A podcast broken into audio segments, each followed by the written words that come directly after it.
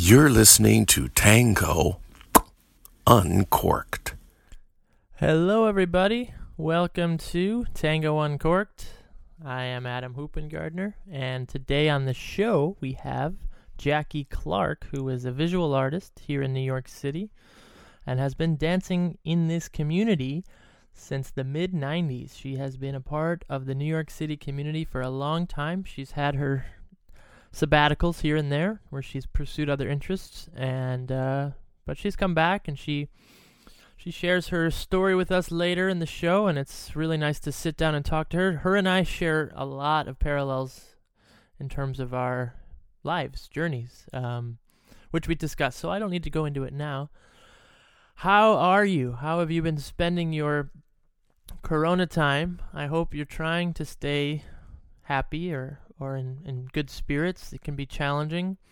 I see a lot of interesting, and I hear a lot of interesting uh, quotes and phrases and little, what do you call them? Statements to, to swing this to sound better. Like, you're not stuck at home, you are staying safe, or you're saving the world, or you're eating a lot of food. And, you know, it's all about perspective. Um, for those of you who are alone, don't hesitate to reach out to people via the phone or Zoom or or podcasting or, or anything. It's all it's all there for you. Most of it's free. Podcasting is, is very affordable. I do it and I think I pay nine dollars a month and it's unlimited platform. And it's been a lot of fun. You can call people online and interview them or talk to them or play a music, have a radio station. Lots of things we can do creatively. Um, I read a story about a pandemic that happened in England in 1665 and 1666. If you Google that, you'll find it. I don't remember all the details, but I remember thinking, what if we were around then? What would we be doing if we were home alone? I'm guessing we would figure that out. We would get very introverted and look into our souls. Um, if you're with somebody, how's that going? Are you is it is it everything you hoped and more? Um, are we learning a lot about tolerance and patience? I know I don't have to worry about that because I'm in the most perfect relationship ever, and we never have any problems. Um, I'm saying that to make sure we don't. so I heard that. Um, well, I was gonna say I didn't hear. I know that tomorrow's April 1st, and that means the rent's due. So I've been seeing some people um, having issues about problems. I would say they a lot of people have one rent payment saved up, and now they're not sure what they're gonna do. Well, I hope we have some solutions soon from De Blasio and from New York State and Cuomo. We'll see what happens. Um, what else did I want to touch on today? Did you hear that? Speaking of Cuomo, his brother, CNN anchor Chris Cuomo, is positive for corona. So I guess that's what happens when you go to work every day. Lesson learned. Hopefully he will be okay. Um, I got a mask. Sharon got some masks. Our friend Alice Mock is making lovely masks. They are available through Facebook on her website um, or her Facebook page, POM, Peace of Mind Masks. They're pretty comfortable. They're cool. They're nice fabrics, nice designs. She comes, she sends them to you with uh, washing instructions and a little story about them, and uh, they're quite professional. She is a fashion designer and she does know how to make things very well. I recommend the masks. They're $18 each, and they will serve you and they will make other people around you feel comfortable as well. So I know that walking around has become kind of like a pinball machine where things go bouncing away as quickly as possible um, for good reason, but it's also funny. What else is going on? Um, I've been spending some of my time catching up with old friends I haven't chatted with. So I talked to my buddy Hoffman yesterday, who I met 22 years ago when I was 15. And um, we went on a road trip when um, I was 16. We drove to California to San Diego from Cleveland. And what a awesome experience. I think anybody can agree that your first road trip is always life changing, and it was amazing to share that with him. And I mentioned to him how I have a, a new podcast, a live podcast call in show with Chico, Tango Cafe Takeout on Wednesdays. And I said, you know, call in or just listen, you know, check it out. He said, I did listen to your podcast, but all you did was talk about tango, which is why I knew he lied because we don't generally talk about tango on the podcast. Um, but that's okay because now I'll know if he listened because if he calls me and he says, Adam, why did you say that about me? I'll know. But I have a feeling he won't. Um, are you staying away from Facebook? Are you staying away from, you know, we all we all have an issue with fake news. Fox News, Donald Trump, all this fake news and now we're all a part of it. I can't handle all the fake news I'm seeing. Um, take it easy there. You're driving yourselves mad. I have been avoiding Facebook as much as possible. My my my general morning now is to wake up, do some exercise, take a walk, or ride a bike around.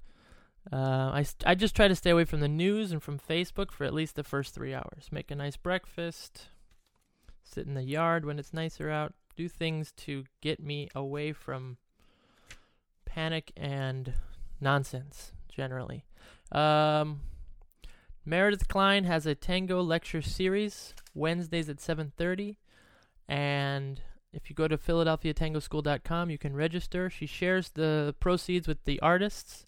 I will be one of those. Um, in two weeks, I believe, or three weeks. Uh, you can check it out on the website. I'm giving a DJ lecture and I'm excited about it. I'm I'm um, making a lot of notes and organizing it to have a structure. And I think I would like to do several different types of lectures, and hopefully it will help generate more income, as now is a very difficult time for all of us tango artists, as we cannot touch people or dance with them. Um, so I'm also considering other ways to teach online and all those things, and we'll see what happens. I'm finding it a little challenging, but we'll f- we'll figure something out. Um, I think that's all my notes for today. Old friends, new friends, call people, call people that you know are alone. It'll surprise them. Send them a letter. I started a pen pal connection with my niece. She's eight. Now she gets a letter in the mail every so often, and she really. Uh, I say the same thing when I talk to her on Zoom, but you know, it's nice for people to get little letters and phone calls. Call your elderly relatives. Let them know you're thinking about them. It could really make their day. Um, I guess that's all. That's my PSA. Uh, listen tomorrow night to Tango Cafe Takeout with Chico and I. It's at 9:30. We're we're coming up with all sorts of fun segments to keep it entertaining, keep it rolling. We'll have uh, five question segment with Meredith Klein. We're gonna have a true and false game we're to have some music stuff. We're to have story time with Oscar. We'll have Bat Johnson reading a little bit. And probably some more interesting surprises. It tends to coalesce towards the middle end. Oh, live music. Live music with Iran Polat. Last week we had Stratos and Javier. The Tango Takeout, Tango Cafe Takeout episodes are also available on the Tango Uncorked podcast website and on your app, so you can listen to them after the fact if you didn't get to listen to them live. Um, thank you for listening. If you'd like to contribute to Adam and Chico or to Tango Uncorked, you can send any donations to A-D-A-M-A-N-D-C-I-K-O at Gmail. That's Adam and Chico at Gmail via Venmo or PayPal. We will really appreciate it. It will help us continue once uh, once we get back into the real world of tango to keep the bills paid, to keep the rents and the lights on. Um, we had a nice meeting online with all of the teachers from You Should Be Dancing, all of the teachers and the t- the owners, just to check in and see what we're we're all trying to come up with. And the studio is extremely supportive in all of our efforts and doing whatever they can to help. And it's a really nice family to be a part of. So I just wanted to acknowledge that. Um, all right, so this is the longest introduction I've had yet because I am bored. Um, but you are bored too, so maybe you're you're enjoying it. I don't know. we were we're going to cook some interesting food tonight. I'll tell you all about it on the next one. So please enjoy the show. Here we are with Jackie Clark.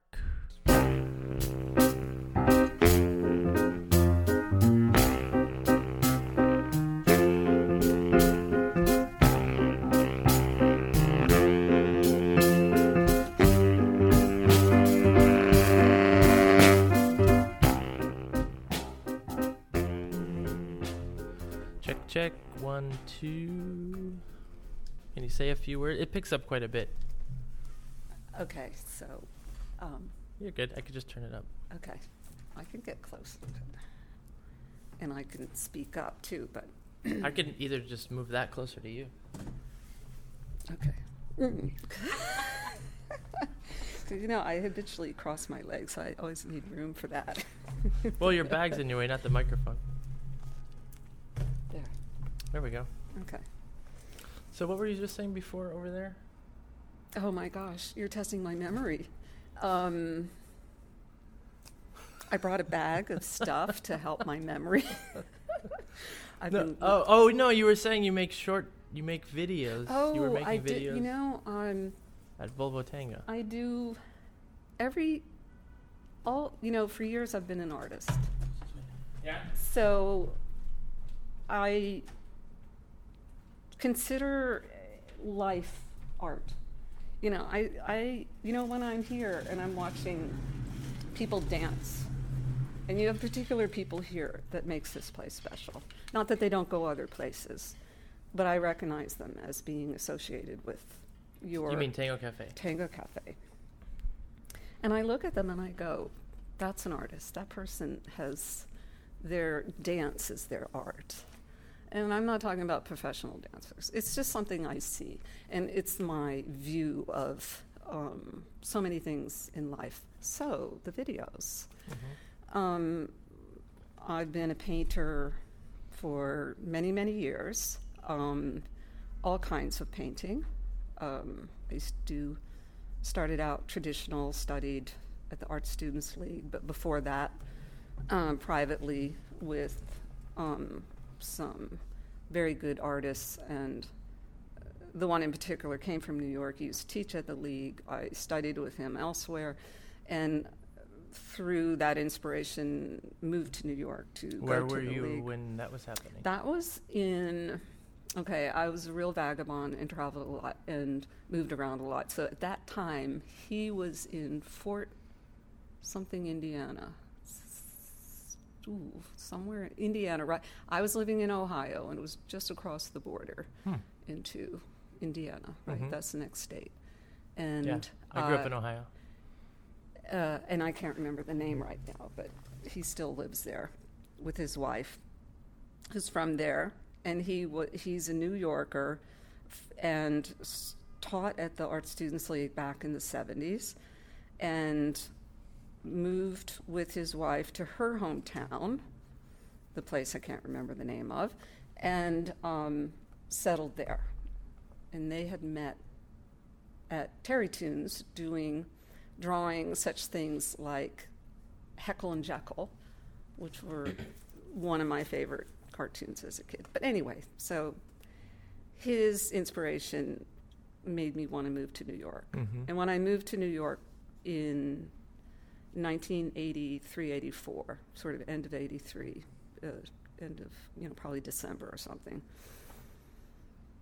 I knew I was in the place I was supposed to be, that I was always supposed to be. I felt very comfortable and at home and started going to, found jobs easily, started going to the Art Students League, worked all day, went to the league every night, and got up the next day and did a, did did the whole thing again. And uh, I was a house painter at the time, Hmm. and So that was your day.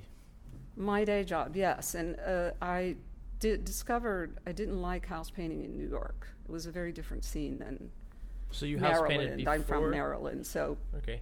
other places that I'd lived.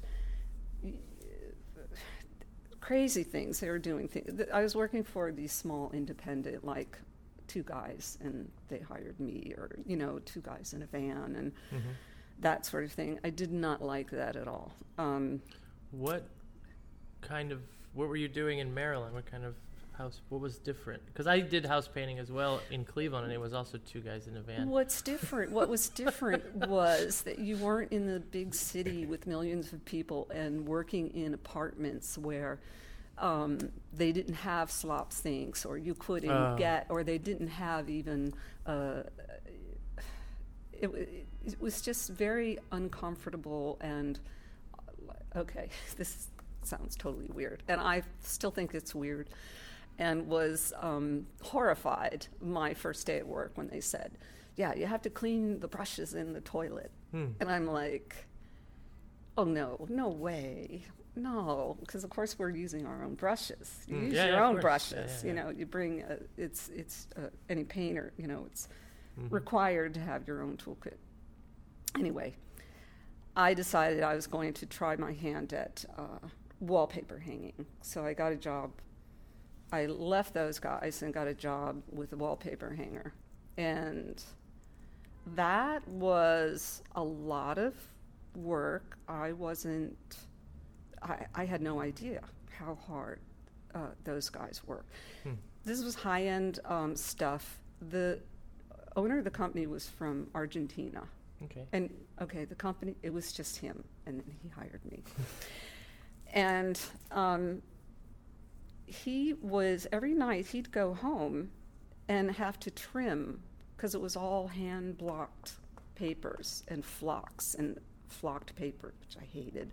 This silver, you know, because this is in the 80s, this is what was popular at the time. The I don't think people even use wallpaper much anymore. not anymore. And there's wise not to. Yeah. And I'll tell you why.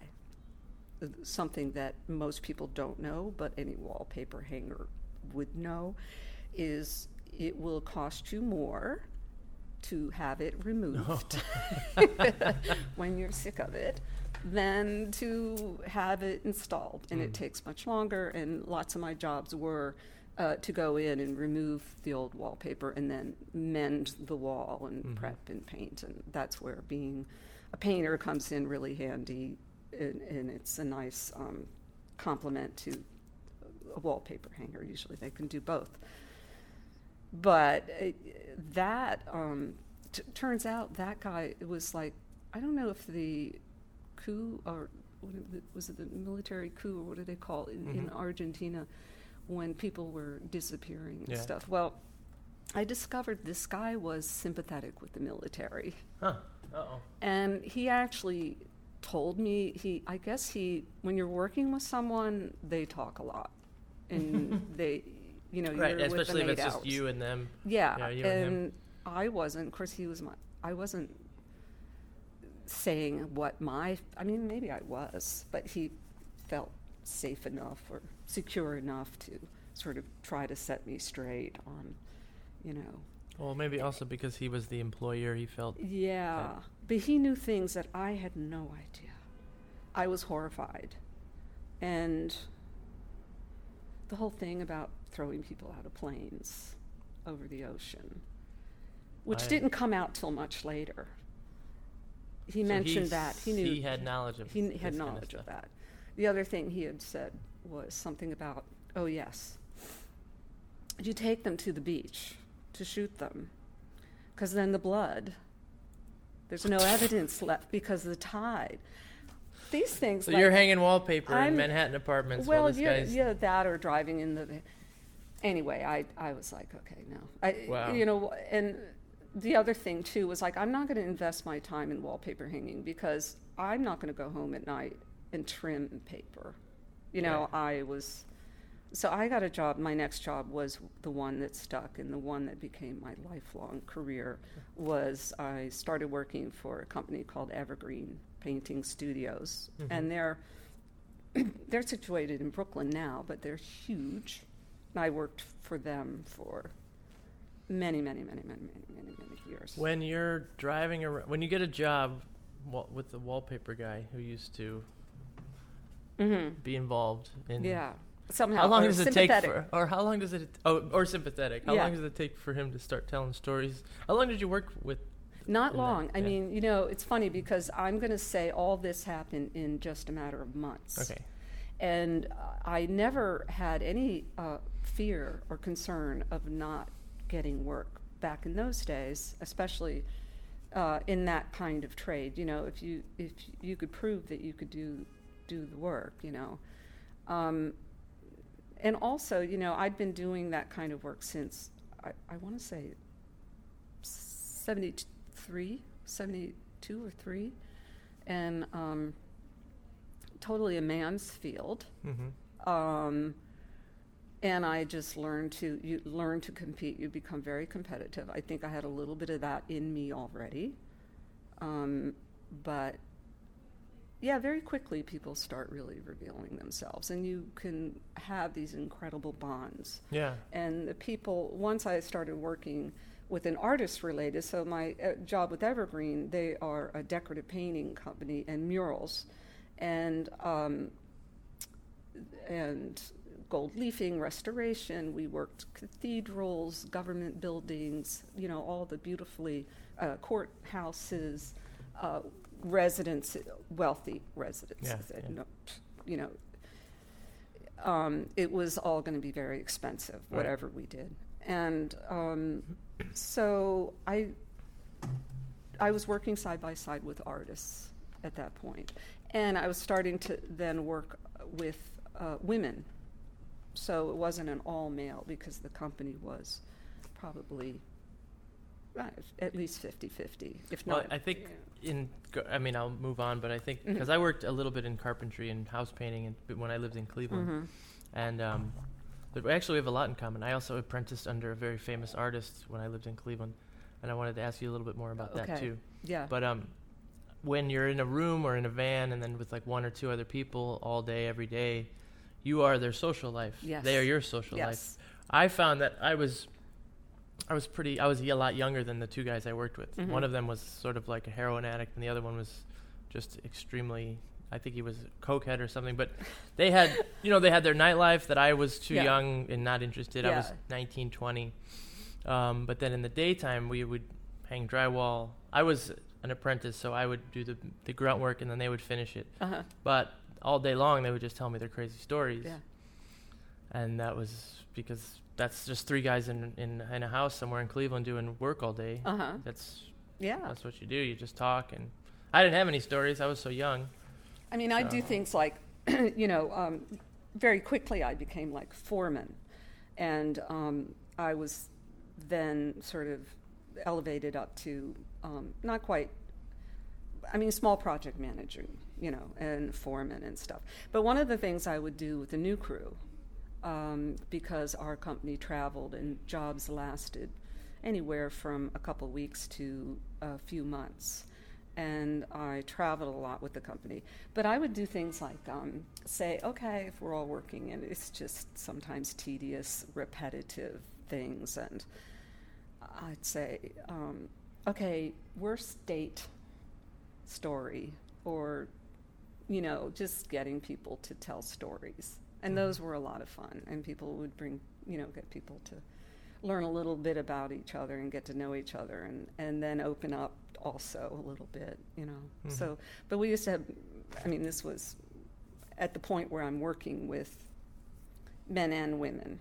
Mm-hmm. not old. It's not, yeah, I know that kind of uh, environment you were working in with the two sort of, um, I'm sure they control the radio, right? You probably listen to a lot of classic. Classic rock. Yes. One guy was a uh, was a retired quote unquote retired punk rocker. Oh, He was like in his 40s, Oh. maybe 50s. so at least you didn't have to listen to. No, no, it was Oh, good. It was right. good music. Like he was like a wiry, thin guy with gray hair. He looked like a. David Byrne kind of guy. Oh, cool. Um, chain smoked and Yeah, yeah. and after hours would like Uh-huh. go to the bar and do his thing and the other guy was like a total mess but he was like a really fine woodworker Mm-hmm. and um, his name was Mhm. pete and then i just did like the basic like i would hang drywall i would prep everything Yeah. and they would finish it I, I'm, I'm going to guess that he became a fine woodworker and then became a, i don't know uh, he was a quiet one. an addict or whatever. like he would only come in to do specialized things Yeah. because kevin the, the guy who ran the business didn't like having him around all the Yeah, time because yeah. he would just, you know, as addicts Yeah. do, they disappear. Yeah, yeah, yeah. And this guy would disappear. I guess he used to work full time with Kevin, and then hmm he started disappearing. So Kevin would bring him in when he needed. Like we did a floor once, and we needed him to help do the, the um, you know, the corners and all this Mhm. stuff. And but I wanted to ask you when you worked for the when you were learning from the artist in Indiana, hmm did you how did you learn f- like what because like for me for example i did the work for the artist because Mhm. he it was he was an op artist Okay. but he was very old So this is a completely different kind of experience then, because I was always artistic. I liked to sketch, but I never had any kind of training.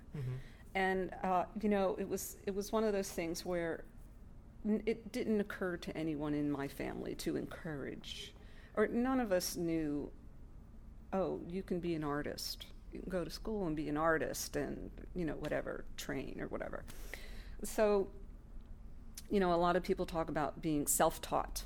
So I sort of don't like using that term, but I would fall under that category um, because I, everything I know I learned from someone else. So it's not like I. I guess even if you sit in front of the computer and watch YouTube videos of painting, you're you're still getting it from from someone else. So I don't know about self-taught, but anyway, this guy I was right I, see was what you mean learning from self-taught, yeah, scratch yeah. with him. And so he did, didn't matter what you knew coming in, he put you through a, a, regime, a regime. And he was a very excellent teacher, an amazing person. And he used, I guess, when he was living in New York, he, he grew up here, he went to High School of the Arts. He, he tells a story of how he had, uh, someone had given him, or, you know, well, you're too young to know about this, but there used to be the Matchbox cover, and it said the famous artist school or something like that.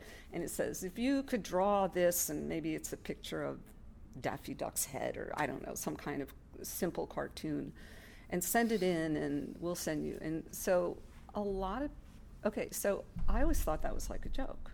Like, oh, what is that? But he said that he did that and that it was the most amazing um, sort of school. On, you know, it was like so let's clear You you're saying you used to get a matchbox and inside the matchbox inside a, a ma- not a matchbox, But but, the the, flip packet, yeah, the cover. And this was years ago. Would have been 50s, 60s, whatever. Maybe back to the 40s because I think this school so this is how an art school would promote their program it wasn't even it was a they sent you the books and in the books were lessons and they were lessons from famous illustrators Oh. and it was a great um, i know charles loomis i think was involved and i he's the only one that i could you know uh, maybe someone like rockwell i don't know Mhm. if rockwell was involved but Right. that sort of thing so the way they got the word out was through match Matchbox. That Packs- was their packets or whatever you advertisement, and maybe yeah. in the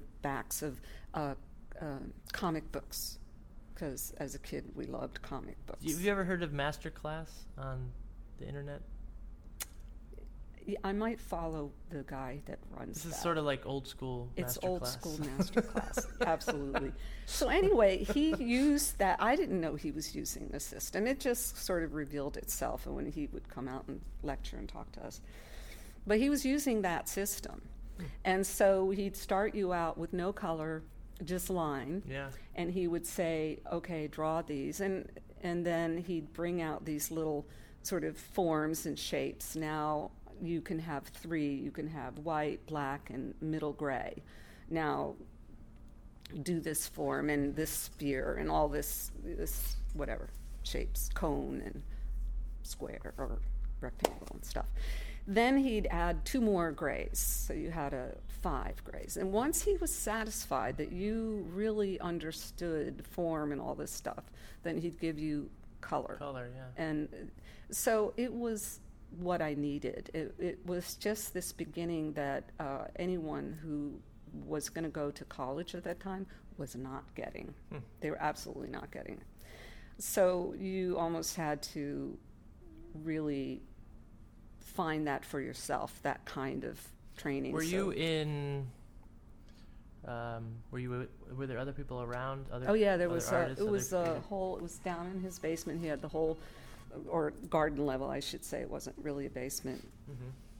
and uh, he had the whole thing set up like a. So you're a sharing studios, like a s- No studio. It was just a, a class. You, you, we were all in the same, and he had different um, uh, still lives set up, and some people could work on one thing, and you could choose to work on another thing, or if you were still in the black and white stage, the gray scale stage, you might work over here, where Mhm. the rest of the class is working on a, a still life. That's what he was known for. And Mm. he was an illustrator. He had done a lot of covers and things like cowboys and or Bronco Rider. You know, that think back. Um, I mean, I don't know how old he is now. He's probably like ninety or something, but he would have been. uh, It would have been when uh, illustrators were doing a lot of uh, magazines, uh, periodicals, and covers, and and those were full of stories Mhm. you know, unlike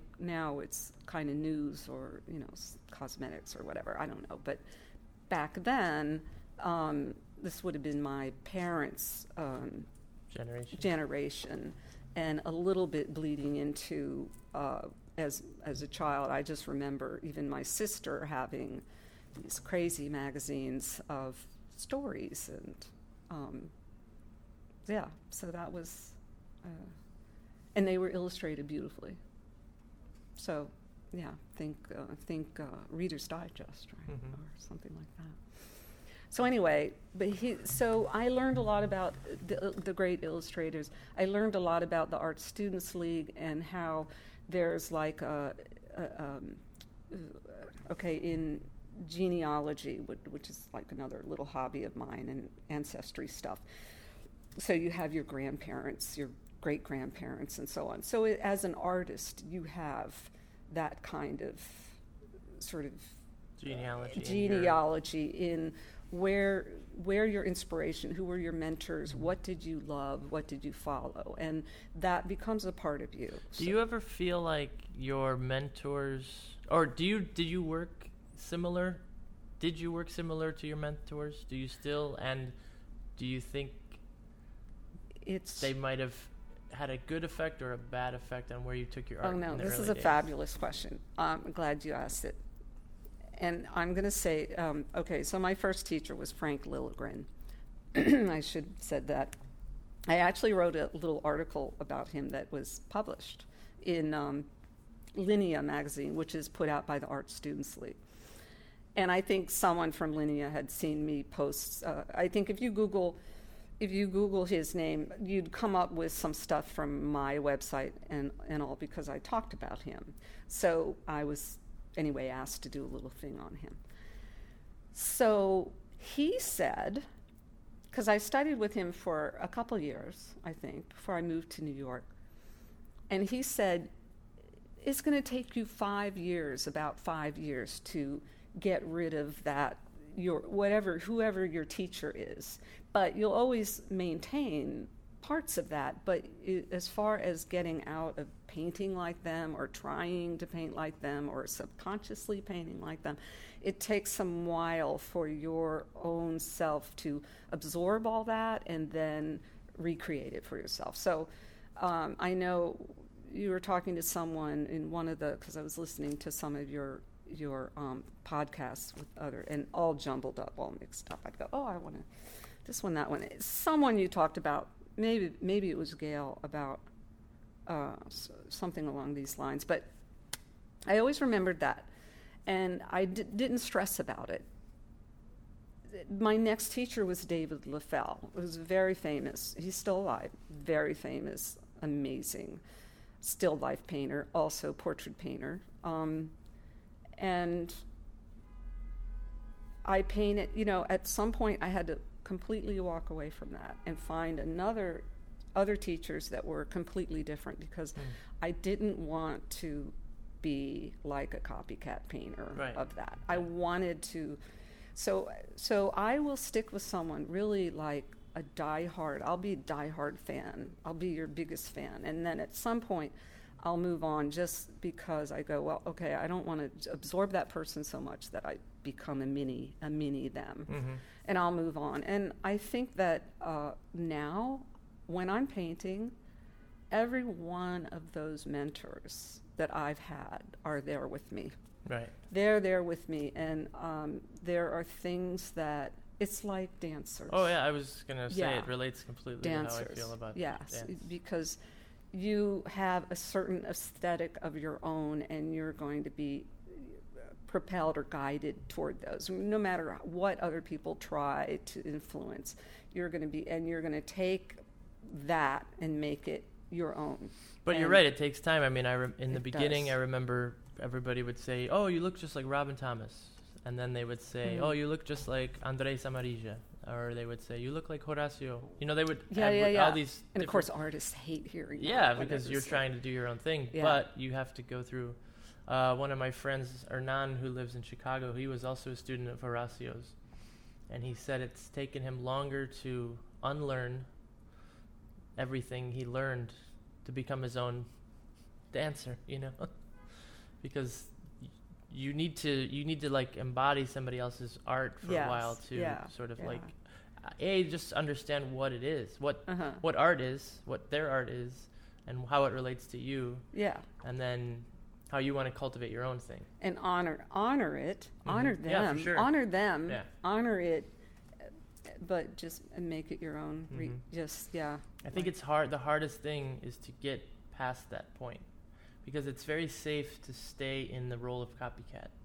but but you know what I'm, and, I, I, and I think this relates to dancing um, your body my body individually are we it's gonna di- it's gonna be different Right? Yeah, absolutely. I mean, because that's what I had.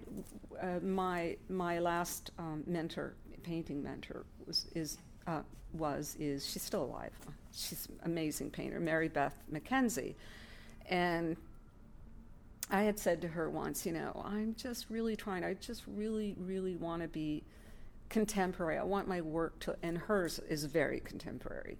And I was coming from uh, sort of having learned more traditional academic kind of painting, and um, so everything from color to just the way that you're putting on the paint and approaching it.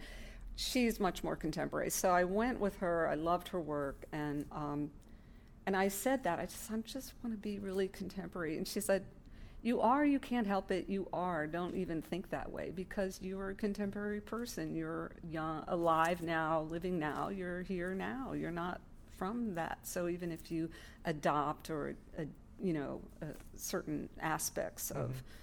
something very old school and academic, you know." Um, your your work is contemporary. So I, I think with dancing, um, your physicality is different Yeah. from any of those people you studied with. Your maybe your legs are longer. Your you, know, you know all this stuff. Yeah, so I mean, it's our going to affect. can definitely have an influence, but it, it's just that in terms of becoming like your own creator, Uh, the hardest part is to just try things that maybe they have been tried, but to you they haven't. Instead Yeah, of trying yeah. to do things that have already been done because you're learning, yeah, and we should keep learning, of course. But then there's that moment where you're like, let's let's try this and see what we what we do, what we I, get. I have a friend who has like three master degrees. I'm so jealous. I would love one, but he has three. And we were sitting and talking over lunch, and he had said how he was still searching for his voice.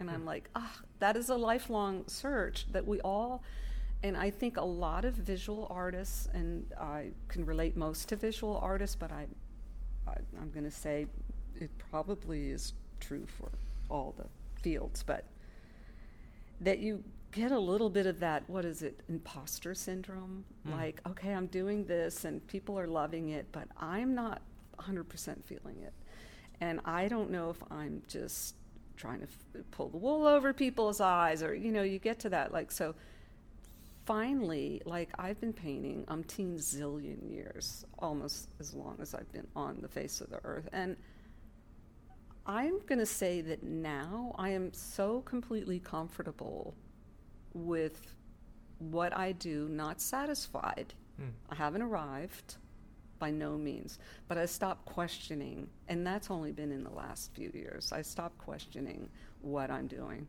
Do you see a difference in the work? Oh yeah, yeah, Hmm. Absolutely. And and and a lot of it has to do with that I personalized my work. So I think I'd said to you once uh, here when we were our, our mini chats, you know, because um, you're so busy and there's dancing and all this other stuff to be done. So we get these little mini chats. But I'd said, oh, you know, I'm very vain, because, but but I put myself in everything I do now. And it's not like a rule, it's just this is what I'm doing. It's like I'm following this path and it hasn't ended yet. So all my paintings are either some kind of self portrait or it's not me, it's me playing a role. And but I'm in it. I use myself for my model. I occasionally hire someone else uh, to for photo shoots to model for paintings, and it was well, it was like I needed a woman, and I was like, I had hired a guy, and I was like, I was so broke. I just remember like I was just like so broke. I couldn't approach a model and ask them. I just didn't feel. Oh, I didn't want to ask for anything free, you Mhm. know, and because artists get that all the time. And I was like, you know what? You can do this. Just do it yourself. Just you be. I know exactly what I want. So that's it. Just started with that. I set up my camera on my tripod and uh, knew what I wanted to do because I'd already photographed. So I get these ideas for paintings, and I it's like um, a vision, you know. So I get very clear. I know what I want, and then I'll get uh, the model to pose, and then I'll, if I have a second or third fig- figure in it, then well, I'll use myself now. So, and then I piece it together. So it's it's kind of just fabricated, Mhm. and then uh, some stuff I just paint from my head with no reference, and other things I'll just use random reference. Uh, like I'll, you know, look for photographs of I need a wolf, so I'll just pour over photographs of wolf wolves and um, pick one or two. And Do you um, have an idea? Like, is the composition already complete, or is the idea complete, it. but then the composition kind of? Okay, so once I have an idea, Mhm. uh, usually whatever piece of paper is nearest, and it's mostly a bill, the back of an envelope or something, and I will just sketch it. Especially like I'll wake up sometimes in the morning, you know that when you're half half awake, and you have that clarity. So a lot of times, if I'm thinking about a painting or an idea or have this idea, it will clarify itself. I'll wake up in the morning and I'll just see it. So I'll grab something. If my sketchbook's not handy, I'll just sketch it. And many times the end painting looks is really the sketch doesn't change. And other times I do lots of sketches and I call them thumbnails because I used to design mur- uh, I used to paint a lot of murals. And so I know how to uh, you do it small, you know, if it's uh, you get everything correct small, the composition, everything. And then you know it's going to look good big. You Hmm. know, you correct all everything and then you know it's going to look good big. So I will do a sketch, and it's um, to as close as possible to Do you what keep? I want. Do you keep notes of your? So I used to paint, hmm and uh, one thing that got started to get to me was all the clutter. like, and you've been doing this a long time. Um, oh my god! so I wanted to know, a what, I mean, how often are you able to unload your work, and where do you put it all, and do you just get rid of stuff? How do you manage all that? Because I felt it was so hard for me to just get rid of stuff because it's like I put so much time into it. Okay, it's a lifelong. It's it's it's such a challenge because I sell barely ever sell anything. Mhm. Barely ever. Um, I sold a big painting uh, it was a beautiful painting. I sold a big one last year. Um, every once in a while, I'll smell. I'll, I'll sell a few small small plein air because I do the the outdoor plein air painting. I go to a lot of competitions and do get juried into those things. It's just where you take your easel and everything outside and you paint on the spot and then you sell. It's like a wet painting. You Mm. you have to do it outside.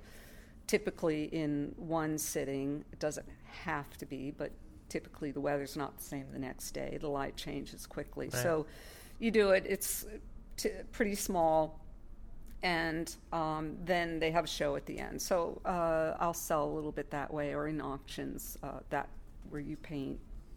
Anyway oh i sidetracked off into that. What was the oh the clutter the Mhm. clutter. Okay.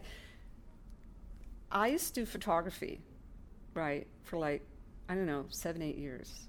Uh, beautiful black and white all dark room my own everything. I did everything myself um, I do this sort of thing. I get into a lot of different things. I have a lot of clutter. I just emptied my storage space because I was I realized how much I was paying to store old paintings. So Mhm. now they are in the apartment I share with two other people, and I'm slowly unstretching um, the canvases and rolling them up. Uh, if I find something that I just go, this is just not that great, and why am I hanging on to it? Then I cut it up and throw it in the garbage. I'll I, I I find that so devastating. Like, Oh. because I have to do that too. yes, I'm- like when I left for New York, I had a ton of paintings in Cleveland, and I left them all in somebody's basement. Cause, hmm and then I would go home, and they'd still be there. And after three years, you're like, "Do I really want? Do I need this? Yeah. I mean, I haven't been here." But then it's like I made all. th- so I'd roll it up, and then six years later, I'd go home, and they'd be rolled up, and then eventually, I'd bring some to New York, and then.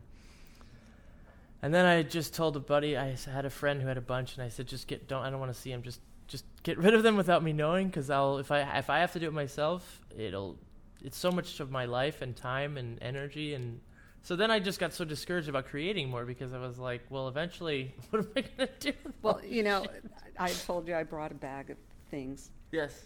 I have some photo. It's the only documentation of. It was my first solo show, and it was I was had my own studio space. I was living down in Maryland. It was after I'd left New York a couple times to try living away, and always came back after a few years. So I was doing these big amorphic sort of it's almost like looking into a petri, petri dish kind of abstract paintings huge big. And i had a solo show. All those paintings except for the one that sold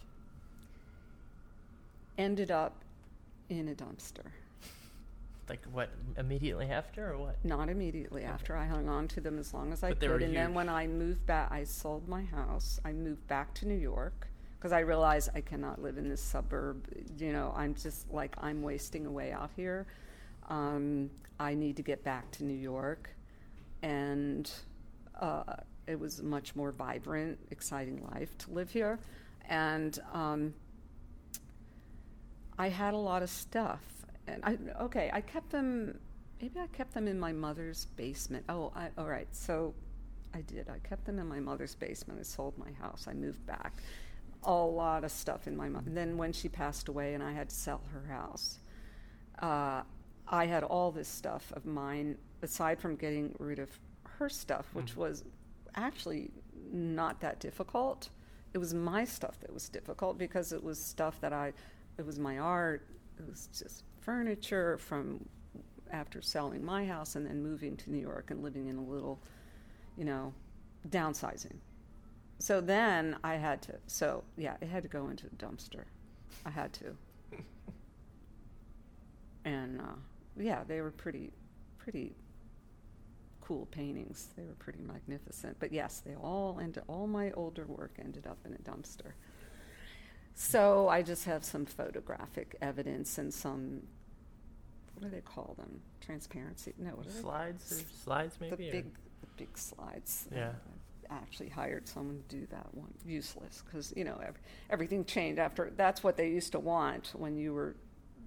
I mean, there's um, something about dance that's you can't. You know, dance is the one art of all the forms that it's just here and it's gone. Yeah. You know. And, Oh, and yeah, There's something yeah. about that that I like, and then, but you can videotape it, but Yeah. that yeah, never yeah. does it justice. Uh, looking at something through a little screen is never. Oh, speaking of videos, we, we that's what we were talking about before when I was at the windowsill. Hmm. My videos. You Oh, were yeah, asking me about You're that. doing. We can. Yeah, we can change gears. I wanted to ask you about your comment that you made right away that you were saying that you see some people in here that dance Ah. and their dance is their art. It's one of the things I love about this place. And, I, and I'm just going to tell you okay, I'm this kind of person that I'm very enthusiastic about certain people. I kind of fall in love with people very quickly. And you and Chico are, are just like, you, I just love you guys. And I love coming to this place. And, you know, from coming, I, I think I've just been coming about a year. And, um, but I watch certain people here and I watch them dancing on their own. I just love how it's a party, it's free, it's freer. People are very relaxed and and I'm not talking about every last one of them, but you've Mhm. you've got a core of people who are very um they just love to dance. And I see that and I enjoy it. I just go, I, it makes me smile on the Mm. inside, even if I'm not smiling on the outside. I go, yeah, that's I love and and I tw- and I want that. I want that for myself too. And I'm can be very um, um, inhibited. mm-hmm. So, um, a little bit of the video, the the videos I made this summer, um, were, that was really hard for me to jump in front of the camera, and I'm very stiff, and I, I'm a little stiff. My my body movements are a little stiff anyway. I have, um, like I always complain. Everyone that knows me, they hear me complain all the time about the arthritis in my ankles and Mm. stuff. So I have one foot that doesn't won't turn to the left. So I I cheat a lot in my dancing. I, I can't do I can do some some ochos, but Hmm. I can't go overboard. And then at some point, that's why I like the close embrace. I love milonga. It's not simply because of the music, but it's also less of those movement, big, yeah. deep Yeah. ochos, which once my my right ankle gets tweaked, then I, I'm like, oh, I'm dancing in pain then from, you know, but in, it, it does go away. It's not Mhm. like permanently damaged. I mean, already permanently damaged, but it doesn't. It's not going to make it any worse. Right. So, um, the videos, I set up my tripod. Uh, I had the idea. I knew exactly what I was going for. I knew exactly. It was the same as my painting. So my paintings are like all narrative paintings now. So they're storytelling. Uh, and so the video, I watch a lot of videos and I admire videos, and I'm like, I can do that. I mean, I'd made some music videos years ago when GarageBand first came out and stuff, but not with, um, not quite like, not with the dance, but some other kind of stuff anyway. Um, so I had some experience in it. But this time I knew exactly what I was going to do. I um, wanted to work with the speed, you know, have, I was like, well, how can I get that thing where everything's moving fast, but the one person in the Hmm. front is staying still, and that, and I don't, you know, I'm just doing it with my phone and trying to figure out the, the, I guess the analog way to do it, whatever. And uh, so I go, well, just try, just go, let's see, and. Mhm. So I was very nervous. Um, um, because like, okay, I'm gonna look like a fool out there, but you know, it's for art, so we're gonna do it.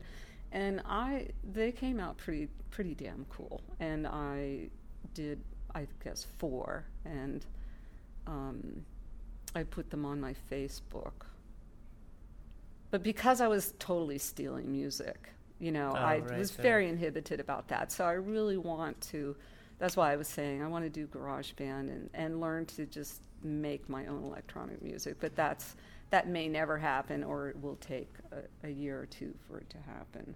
In the meantime, I just rob other people and you know just hope people don't share it or it doesn't end up out there where I might get in trouble. But just watch it and and whatever. So, but yeah, I did a Volvo Tango, and um, there's one I love in particular where there's this couple. I assume they're married.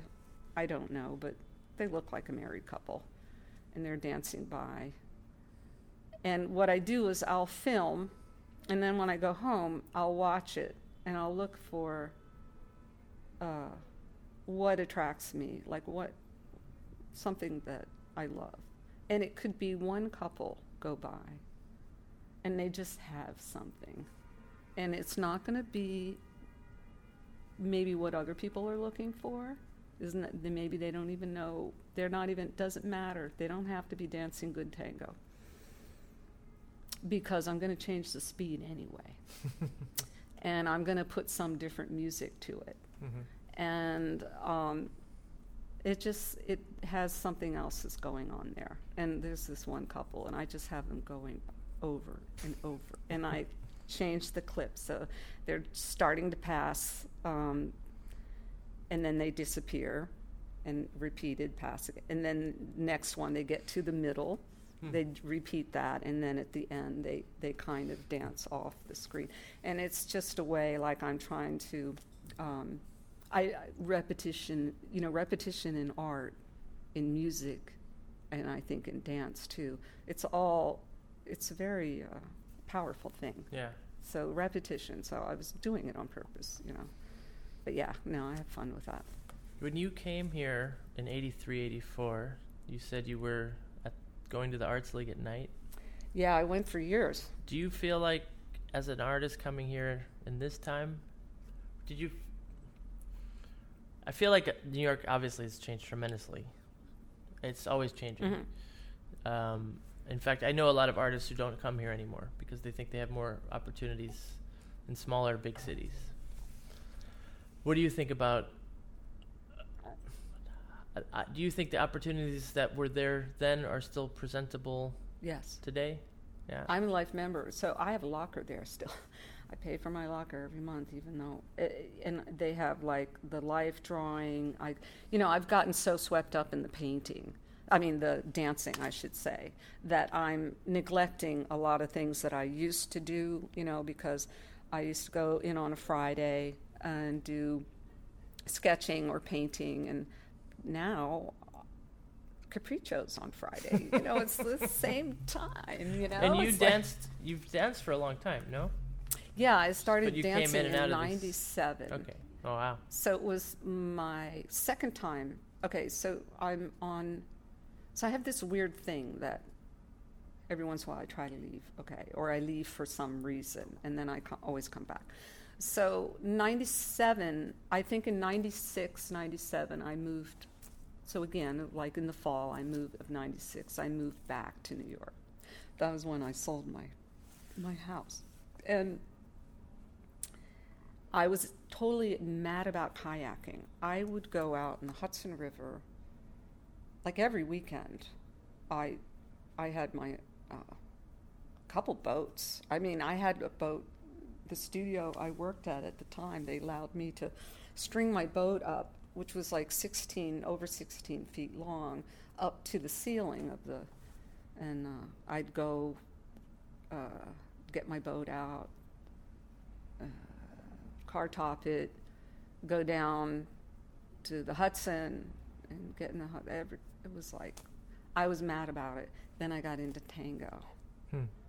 And it started with I'd gone to Sandra Cameron's in, to take a swing class because swing was the big thing all the young people were doing. And people younger than me, I mean, I was already 40, 45 when I started tango dancing. But the swing was too too bouncy. I loved the music. It was just too, and everyone was so sweaty, and I, I didn't want to. And oh, and I think I'd maybe gone past the beginning classes and in a little bit into where people were starting to jump up and lift you off the floor and I'm like, "Oh no, no, no, don't you know, no." And I was not going to stay with it. And because Sandra Cameron's had the tango going, all the different room, uh, room for all the different dances, right? Mm-hmm. And they had the social uh, practica or the social thing every week, and you know the students would go and. And at the time, is this the only place with tango in New York that you knew of? No. Mm-mm. No, but this is how I found out about tango. Okay. They were doing it You were doing swing there, and I was they- doing swing, and I was like, oh, I had to check it out. And people, you know, they'd open the door and you'd hear the music, and they were doing their practica or whatever it was they were doing, dancing. And I went in there and I sat down, and I'm like, okay, I'm not sure about the music. I don't know what to think about this music. It sounds like a little carnival-y, you know, a little bit like a, I don't know, like a, a carnival ride or something. Anyway. And the people, what the heck are they doing? Like, I didn't relate what I was seeing with the music. And I was like, this is a mess. Because they're all students, they're just figuring it out, right? And then this one couple, it was a big room, it was a big room. This one couple glides by, and it was, um, oh gosh, I'm spacing out on name, Anne McGowan, and I forget the name of her partner at the time. He's not here in New York anymore, but he was a. They were, and, and Anne McGowan is a ballet dancer, but she, anyway, and she's still around. I see her now and then. Beautiful, beautiful. It was just like they were just floating by to the music and close embrace, and I was like, oh, that's okay. I, now I see what this is, Mm-hmm. and that hooked me.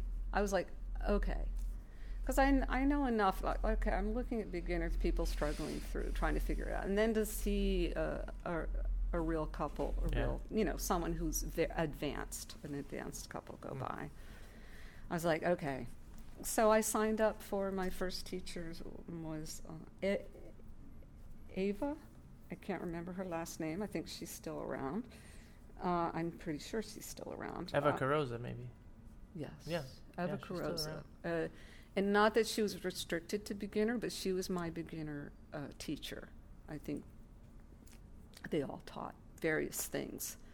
And then Jenny Breen. Mhm. Jenny Breen is magnificent too. I mean, uh, Jenny Breen after, and right away, in very short, uh, you know, once I was, I guess, at an intermediate level, and of course Danielle and Maria, Danielle and Maria, were that you know once you were at an advanced, more advanced level, then you studied with them there, and so I was there for like a year, but in that time, I already was interested in leading, Hmm. and I started stepping, going back t- to the classes as a leader. And still following, you know, it was just something. So they were in okay addition- with lead, female oh, absolutely, then. because they were. Fe- I mean, Eva would go. She led. Mhm. Jenny led. I don't think I had any male teachers other than Dan, Dan, Danielle, Dan, Mhm. Danielle, and um, they were very traditional. But uh, I think, um, oh, Karina, I didn't study with her till later or go to Triangle till till later, but she was someone I saw all the time in Danielle Maria's class and also their. Um, okay, so in their class, Eva, I don't remember seeing Jenny there, but Eva was there always in the leader role, taking the class. Karina was, and so I was there in the follower role, but also very interested in I want to do what they do. Mhm. And so they would come around. Of course, they were the best, the best leaders. I Right. mean, and of course, they're already professional teachers, so of course. Mhm. Now Rebecca was was around, but I didn't. Um, I'd see I would see her places, but I didn't know her. And the way I got to okay, I remember it was I think it was Eva told me this. She said, Jackie, if you want to lead, just tell people, and maybe I'm I probably she probably didn't say it quite like this, but th- but this is the truth. This is what you did you want to lead and you, you just don't want to put up with people's attitudes and shit. You just tell them you're training to be a teacher. Okay. That's what tell Danielle and Maria that. And I did. And, and Danielle even said, "Oh, I said, you know, I want to take classes as a leader."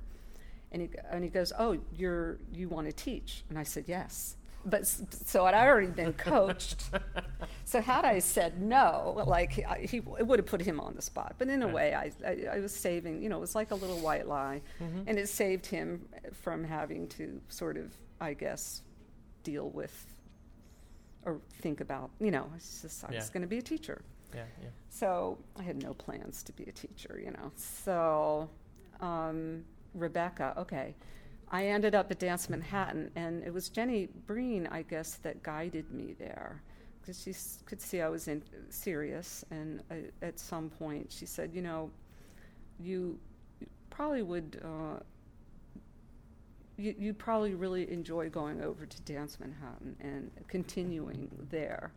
Um, and that was a good, you know, it was like, um, it was great. It was a good move. I went to Dance Manhattan the Tango Mujer ladies were all mm. sort of mm. teaching there, yeah. and uh, Fabian, uh, Fabiana or Fabian, Fabian Bungard. Yeah, she taught Milonga.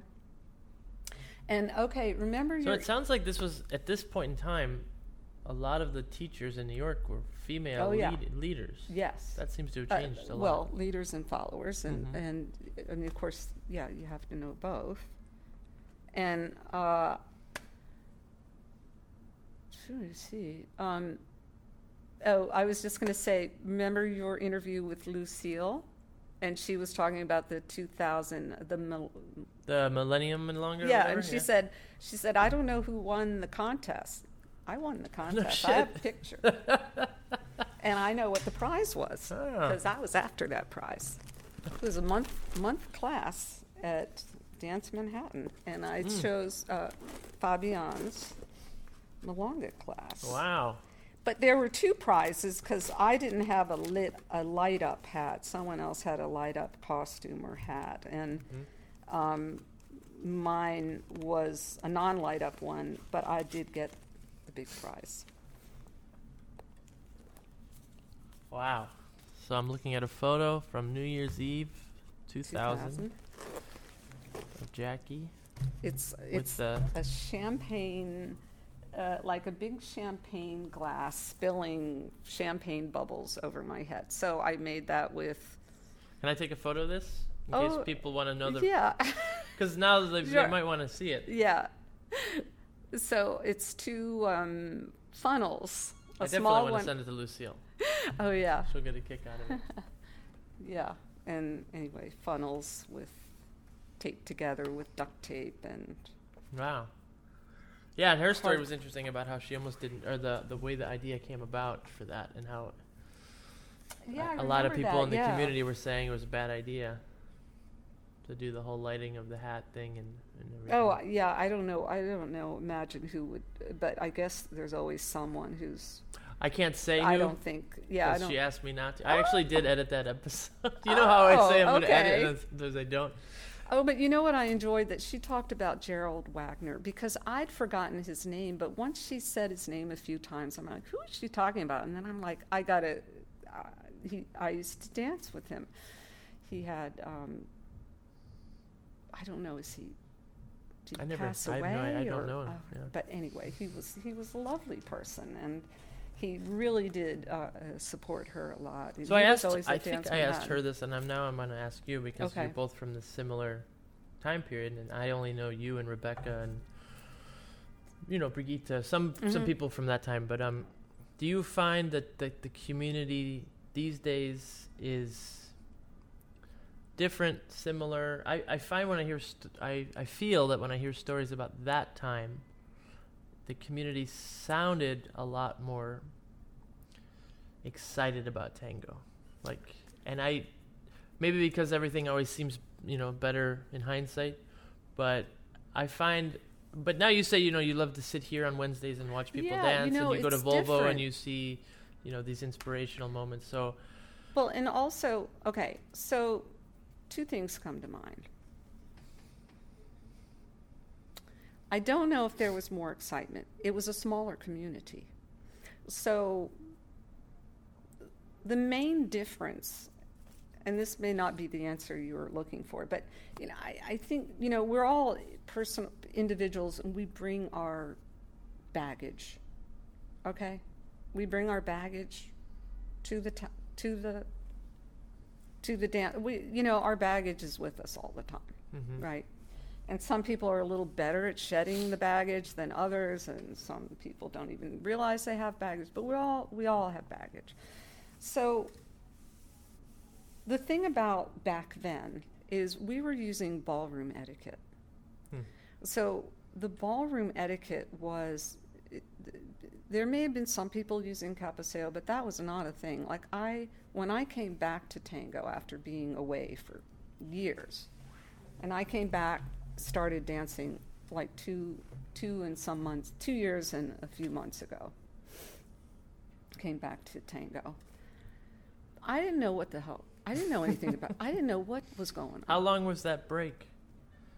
my You break came back two and some years ago. So well let me see i moved away from new york uh, the last time i moved away was uh, 2004 2005 so i was um, i started going on the road for the company in 2004 and then decided to get rid of my apartment and make it a permanent where i live on the road Hmm. and because I was in the the union, they sent me to West Coast because that's the only place that makes as much, if not more, money than the New York Union.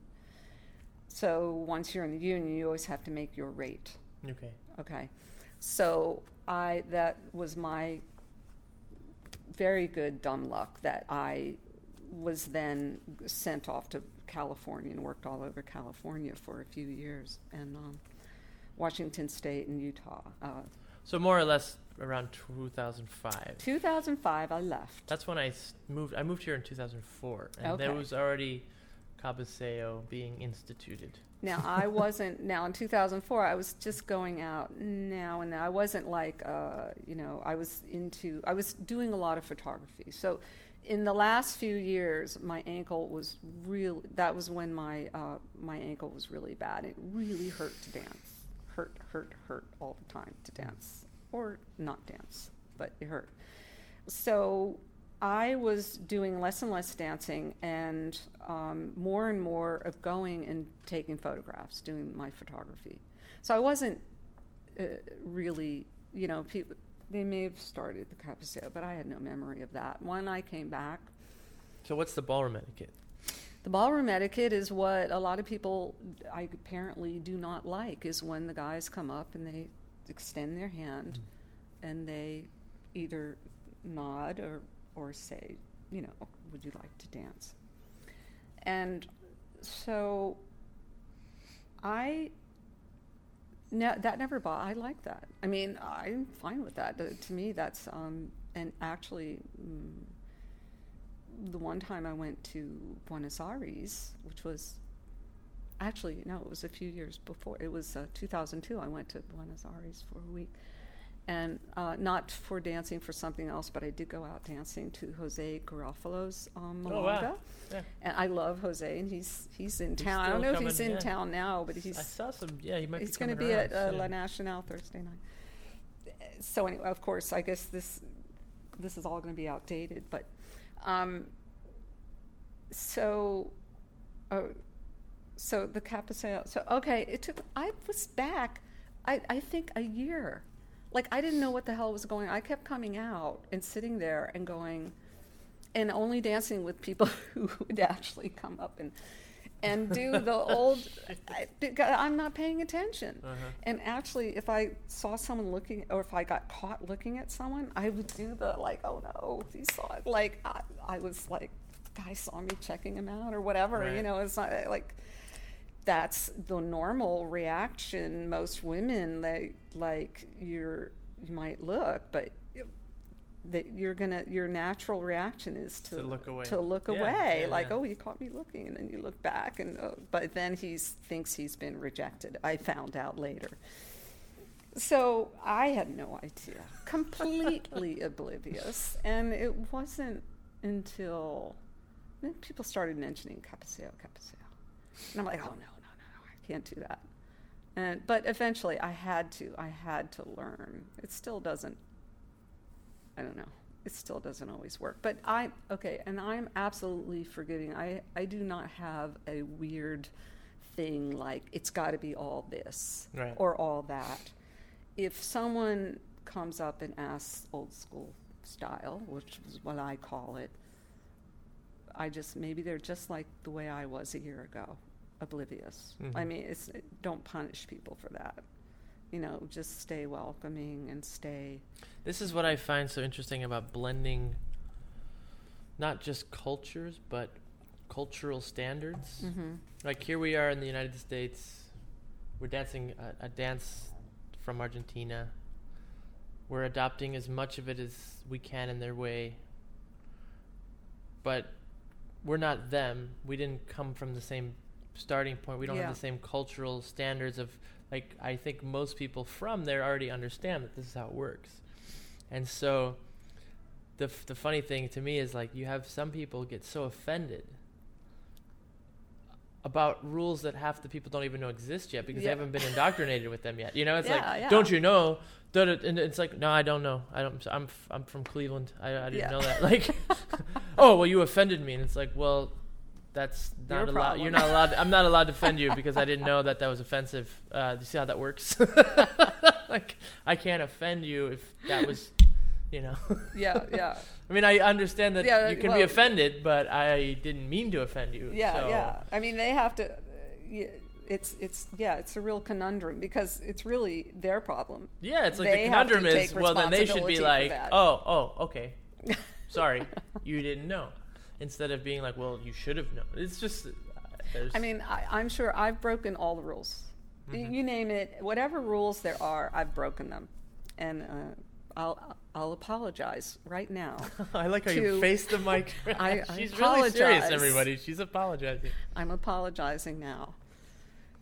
Well, I think Bat whatever I said on the show, or somebody said, or I, somebody said not on the show, but I mean, ultimately, just, just, oh, Mike, Michael, you listen to his Oh, podcast. yes, I did. Like, That was just last- be fucking nice to people. Yeah. You know, just be nice. Like, And you know, when when I heard him say that, um, I was like, I started taking a little mental notes, like, oh my gosh, have I been nice to people? I don't know.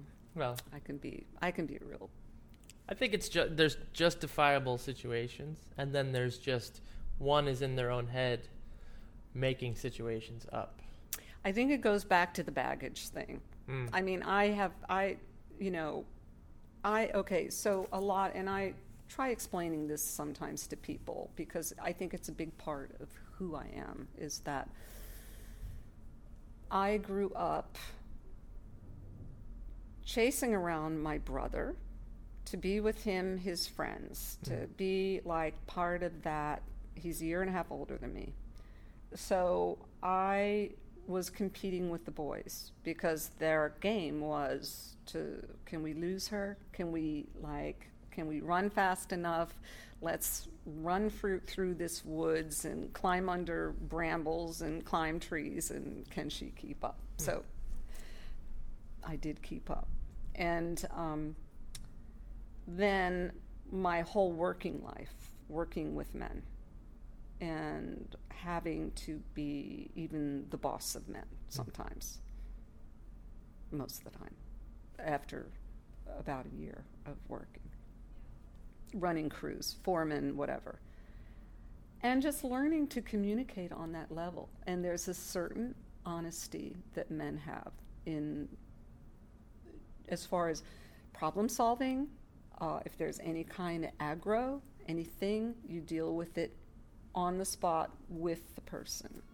You don't go running to someone else. You deal with it. You say what you right. Am I right? I mean, it's pretty. I've, I've I'm not a female, so I don't know, but I Well, do hear men- stories and I do hear stereotypes and I see them in movies. And I just heard a story the other day from a woman. uh-huh. She came back from Buenos Aires and she was like, she said, I witnessed like three bike act bicycle. This bike, bike cycling down there is really Uh-huh. getting more common now, but Okay. it's not so common that people aren't crashing a lot. Yeah.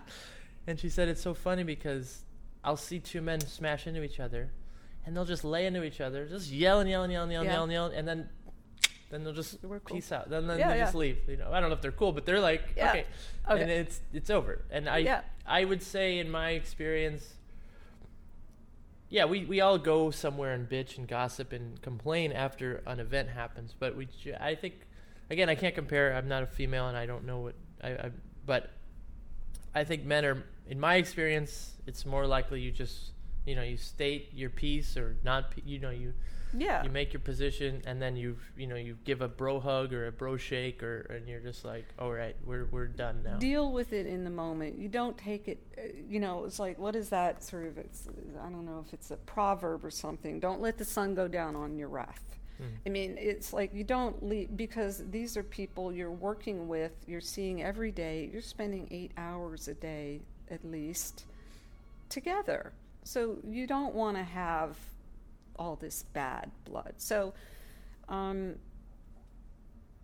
and teasing and razzing i do that a lot i'll tease people i'll make i'll, I'll joke with but it's stuff i you know it's my all those years of working so i'm i always say i'm kind of like a guy in a lot of ways Mhm. i'm very um yeah so why did i start talking about that um oh oh the baggage bringing uh, or, or just the way like i'll say things i'll just say what's on my mind and i can easily offend or hurt someone if they're really sensitive Mm-hmm. And um, when I moved to California and was running crews in California, so California guys are a little different. And I'll apologize to any California guys out there. So I'm, I'm, uh, but I would make a joke, and and and maybe a guy would go, he'd say, "This is in California. You hurt my feelings." And I'd slap him on the back and laugh, and like I just figured that was a joke. but no, it wasn't a joke at all. They go, "No, really, you hurt my feelings," and I was like, "All right, I'm from New York, and uh, we don't Have have, feelings." those kind of feelings. So I'm, I guess I should apologize. I don't know. I said it was a joke. I was, I'm being, you know, whatever. But anyway, so yeah, women, I, I won't, I, I won't talk too much about women. that because I will also offend people on the West Coast because I've been known to do so. I used to work, at- you know, when I first started teaching and going there to, for tango, it became very clear within like 24 hours that I should stop talking Oh yeah, because back then, when I, I mean, especially when I was in my younger 20s and I didn't really have a filter, uh, I Oh. would just offend, uh, uh, not because I wanted to be that way. It's just, I Yeah. just, yeah. But I have a friend, Shori Myers, and this wasn't even in California. This was up in you know the Oregon, Portland area, and she just said like, after like a day, she loved, you know, we got along great, Yeah. but she just said, Adam, I don't think you, you're you're allowed back here for a while because after just one day, she's like, you've said it, like so many people are talking about what you just said in one day. And it's not like I'm walking around cussing like a sailor. I just say what I yeah. think and have convers like want to ask Yeah. people questions. Well, and- and it's like um, when I was there, I was like, well, wait a minute. I'm funny. I'm a funny person. No one's la- like no one's laughing. Like I couldn't couldn't get people to laugh at me. Whereas you know, here like we just laugh at it. We I think we're funny. Right? you can meet someone in New York on the street, like be standing in line with them, and they'll say something, and it, uh, or like especially the construction guys, you know, the plumber or the electrician, they'll say the craziest stuff, and I just laugh. And anyone else would be offended, but I get it. I get the joke. I Mhm. get. You know, my dad was very funny. He's from Boston. Hmm. And He was very sarcastic and funny. So I grew up around it, loved it. So Yeah, I mean, if it goes in one set of ears, it's heard one way, and if it goes in another set Yes. of ears, it's heard another. And, yeah, and I think right now we're living through a point in time when the the ear police is everywhere. I mean, I understand there's a lot of there's a lot of good from it, but I think there's also it's becoming over censored, mm-hmm, like completely. Yeah. Over. I have Oh, my yeah. last guest who I haven't aired the program yet. He's a Mhm. comedian. mm-hmm. a stand-up comic, and um, so we chatted a little bit. But in private, we chat a lot more about. In the the world of stand-up comic right now is is like a nightmare. You either have to talk about Donald Trump or you have to talk about like I don't know because any joke that I've heard like It's, I imagine it's a minefield. yeah it's a minefield. That's Of course, that's what I call tango. It's a minefield. but that's always been a minefield. yeah, yeah, yeah, yeah. but Um, nowadays, like just commenting, saying certain things, yeah. instead of the person listening and saying, "Oh, I didn't like that," I'm gonna disconnect or disengage. There's Yeah. this more of like you offended. You know, you you should apologize to me because I'm the center, well, and what you said affected the center. And it's Mhm. like, well, I'm. You know, none of us are the center. We're all just getting by here. Well, something that I heard, and I think it was just in a film somewhere, and I just remember when this person said this, I was like, wow, that's profound. And so I'm going to paraphrase it because I don't have that kind of memory. But they said, once your words leave your mouth, they're, they're no longer yours. Hmm. They don't belong to you anymore. I think so, I've heard this and too. it's Yeah. just about being careful about, like that. That other person, like whoever hears it. So let's say there's three people in the room. They're all, they're all going to own those words in a different way, Right. and it has to do with our perception and, you know. Um, And experiences yeah, and everything yeah, else. yeah, they're not yours anymore. hmm You've you've put them out there, so I guess there's a there's a that's a, a good reason to be to try to at least be kind. For sure, and I'm not saying yeah. go around and say whatever dumbass thing. Yeah. Don't be like Donald Trump and just talk about, you know, totally Yeah, insane things. But, but at the same time, to, we don't want to over censor yeah, ourselves and our friends and our peers because we might be at risk of offending somebody. yes. You know, if you if you cross the line, apologize. Well, yeah. you know, Plus, it's like learn from there's that. there's no more conversation there. Exactly. Like it, it then it becomes um yeah like you, you said censorship. So yeah, a form of censorship. I mean, it goes back to McCarthy, or I just been watching Dick Cavett. Uh huh. Because like Dick Cavett would have like, I was listening to a podcast about it was a anyway. Long story short, he had the ex governor of Alabama, I think it was Alabama, who was like a segregationalist Oh, on the uh, same program as Jim Brown. Oh wait a minute. The the the one that was um, shot and um, what was No, his- no, not Wallace. not Wallace. So maybe it was Atlanta. Was he the mayor of it? Anyway, it was a, it was a segregationalist mayor or governor. Mm. Georgia. It was Georgia because Jimmy Carter became the governor after this guy. Okay. and I forget his name right now. But on the same program, he had Jim, Jim Brown, the football player, who became like a the, one of the first black African American Uh-huh.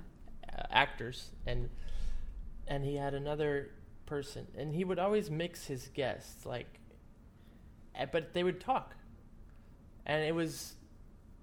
It was so real. It was Uh-huh. very real. I mean, it was interesting, and he, I, I- he, he, I can't name the. You'd have to Google Dick Cavett and just watch some of the programs, but this sort of discourse, I don't know if we would be even comfortable if it happened anymore, at least in this moment in time. Because if one person felt one way and another person felt another way, instead of talking about it, they would just talk about how offended they were. Mm. Instead of giving the other person or talk over each other. or that To- yeah. Whoever's loudest, or, or instead whatever. of just like I'm not saying that being a segregationalist is good or being a bigot is good. Mhm. It's terrible. And I but it's just like the point is having a conversation is better than just not having any Yes. conversation. That's all. That's my Yeah, greater point. yeah. It's not trying to you know support that conversation yeah, even. yeah, you no, know? uh, no, I know what you're talking about though, because it's what we're going through now with the, the whole polarization. Of, Yeah. but yeah, we don't want to talk about that. No, no, no. We didn't have to go too far. I actually have to get going soon.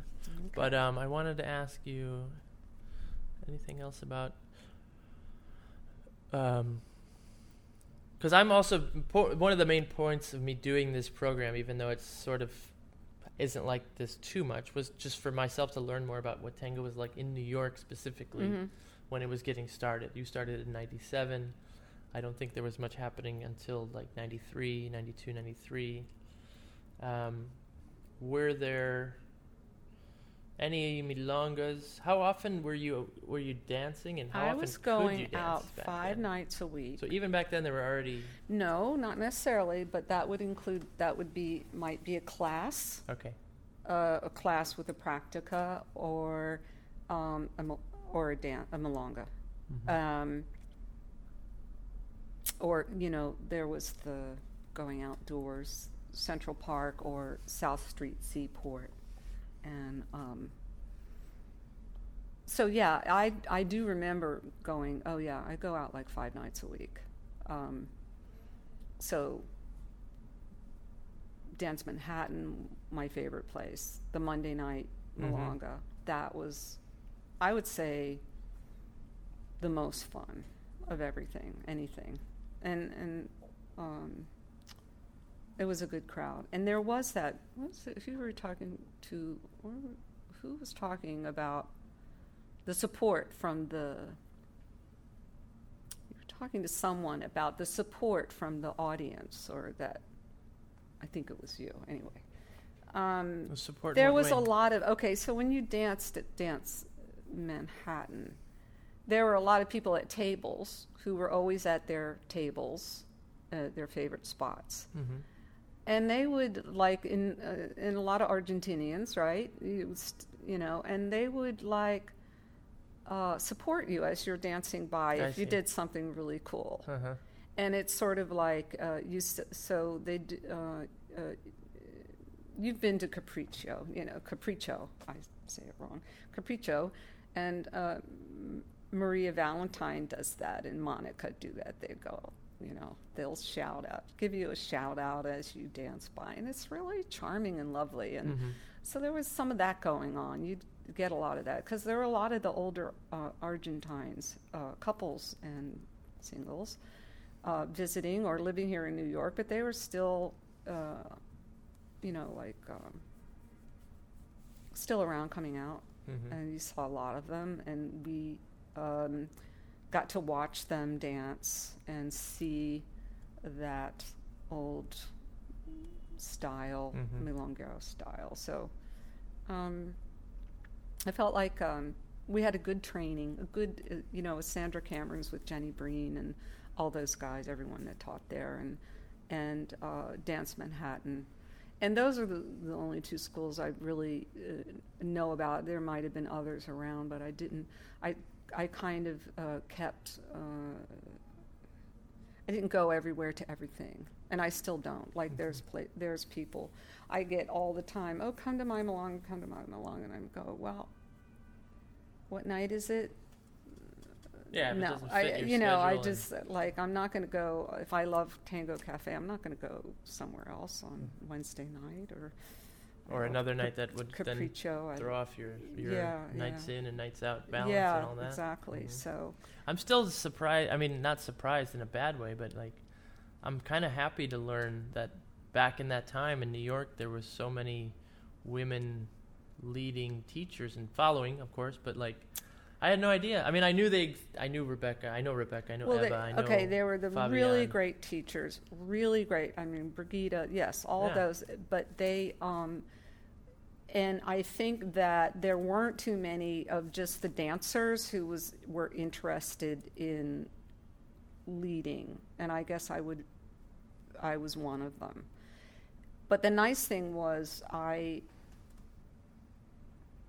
Yeah, and I just got to know all of them. I mean, they were very friendly, and I got to know everybody um, that that way. But it wasn't like uh, so in the milongas. Um, you know, I hear stories of people being ejected, and uh, oh, well, Sarah LaRocca, right? She tells the story of being ejected from a milonga for socially dancing, uh, partnering uh, at a milonga as a leader as a leader here in New York. No, Yeah, yeah, Yeah, yeah, yeah. Oh, really? yeah, Wow. yeah. So, um, but you know, that was just certain milonga. yeah, I mean, it wasn't like you know, you know, anything much later. You know, within a short time, uh, if a if a if okay if if a place is going to say okay we're traditional it's got to be this way then you're going to hang on to certain people and you're going to lose others you know Sure. and they'll just find somewhere else to go and uh, and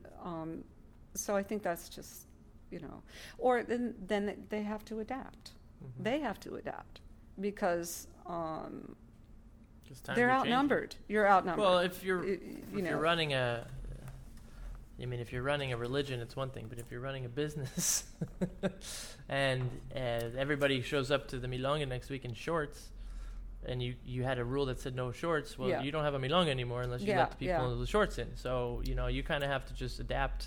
I mean, you do get, um, there's a lot of that subtle sort of shaming that goes on, but, you know, you just kind of have to be stronger than that. So when I talk about the shuttle sh- su- subtle shaming, it's just where, okay, if the person who's running it wants it to be this traditional old school, like they're living in the past and they just want it to be the way they think it should be. And then they have their minions, their their followers, their people who like are adapting that um, attitude, or maybe they always had the attitude. And then, um, like if, like let's say you know, I want to dance, you know, ask someone to dance, and then they'll say, "Oh, you follow." I thought you just led, you know. And you know they're trying to they're they're messing Yeah, they're they're to mess messing with with you. And I'm going, no, I follow too. Yeah, I, I just just shake it off. It's just like don't let it eat at you, you know, because But this is kind of goes back to what I was saying about this like cross cross culturalization adopting like we're in New York it's 2020 we're dancing a dance with music from 1940 yeah, And- or thirty. and 30s and you know and all around the and and we're we're subscribing to standards that li- that existed 70 years ago. Yeah, in a in a Latin American country.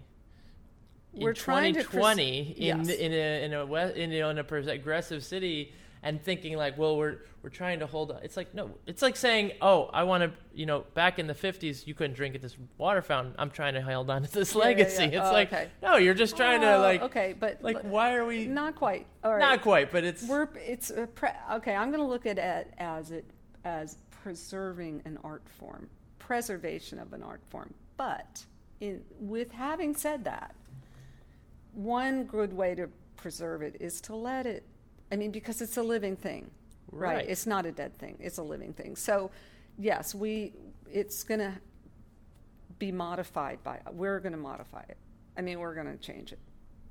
You know, and but okay now my mind goes straight to the music the alternative music the tango okay so there is in my opinion you can go too far with that so i'm i'm of the ilk of like let's mod you know we can modify it and update it but let's not lose it entirely well, know. I agree, but at the same time, every great orchestra that we love mm-hmm. Tried were to the radical. destroy. They what were the them. radical. Yeah. Uh, It's like that's like jazz, the music of the devil. any any any any art form Yeah, you know the great ones that we look back to and love yeah, whether you're a musician in tango whether you're D'Arienzo, Mhm. Di Sarli, Pugliese, Troilo or whether you're you know Cachafaz, uh, El Cachafaz or Mhm, Chicho or mhm. Gustavo like the ones that took the art form to the next level yeah, are the ones that we all really appreciate. It's not Yeah. the ones who were towing the line Yeah. every day and Yeah. saying, "Well, we're trying to preserve it." It's like, well, the point of art is to evolve, yeah. you know, and to and to evolve with the times and to express the times. But I, I guess what I'm referring to is evolving to the point where it's no longer. Yeah, no, I agree that we need something to keep else. it. So that's you know, so Yeah. uh, preserving a few of the steps, but dancing to Tom Waits. preserving the, the, you know, the essence and like- the technique and all of that stuff for sure. It's not like you know, here's a guitar, but now I'm going to use it to bang it against a wall yeah. because I want to invent a new way to play the guitar. No, I mean like Uh, well, that's been done. yeah, but nobody wants, nobody No cares. one. But the point is, is like I'm just saying we're we're also preserving codigos that you know we don't use anymore in the world.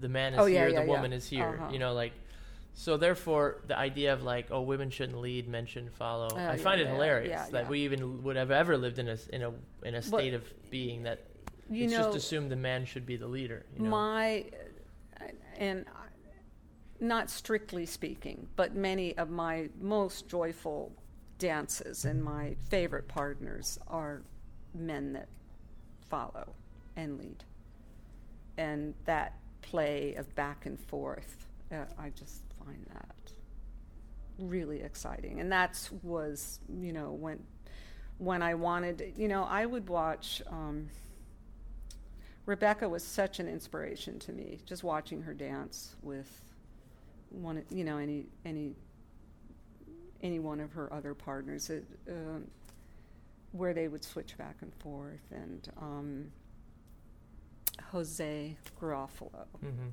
You know, I used to dance with him a lot, just socially, because and we did that back and forth, and it was great fun. And so, yeah, when I uh, there's a lot of people here in the city, a lot of men who can do both beautifully, and it's it's thrilling. It's really thrilling for both of us. Yeah, I agree. So I think that's something a lot of people are not getting to experience. They should learn to follow. I'm glad, and I'm I'm afraid we have to end because they're telling me we got to get out of the room. But great.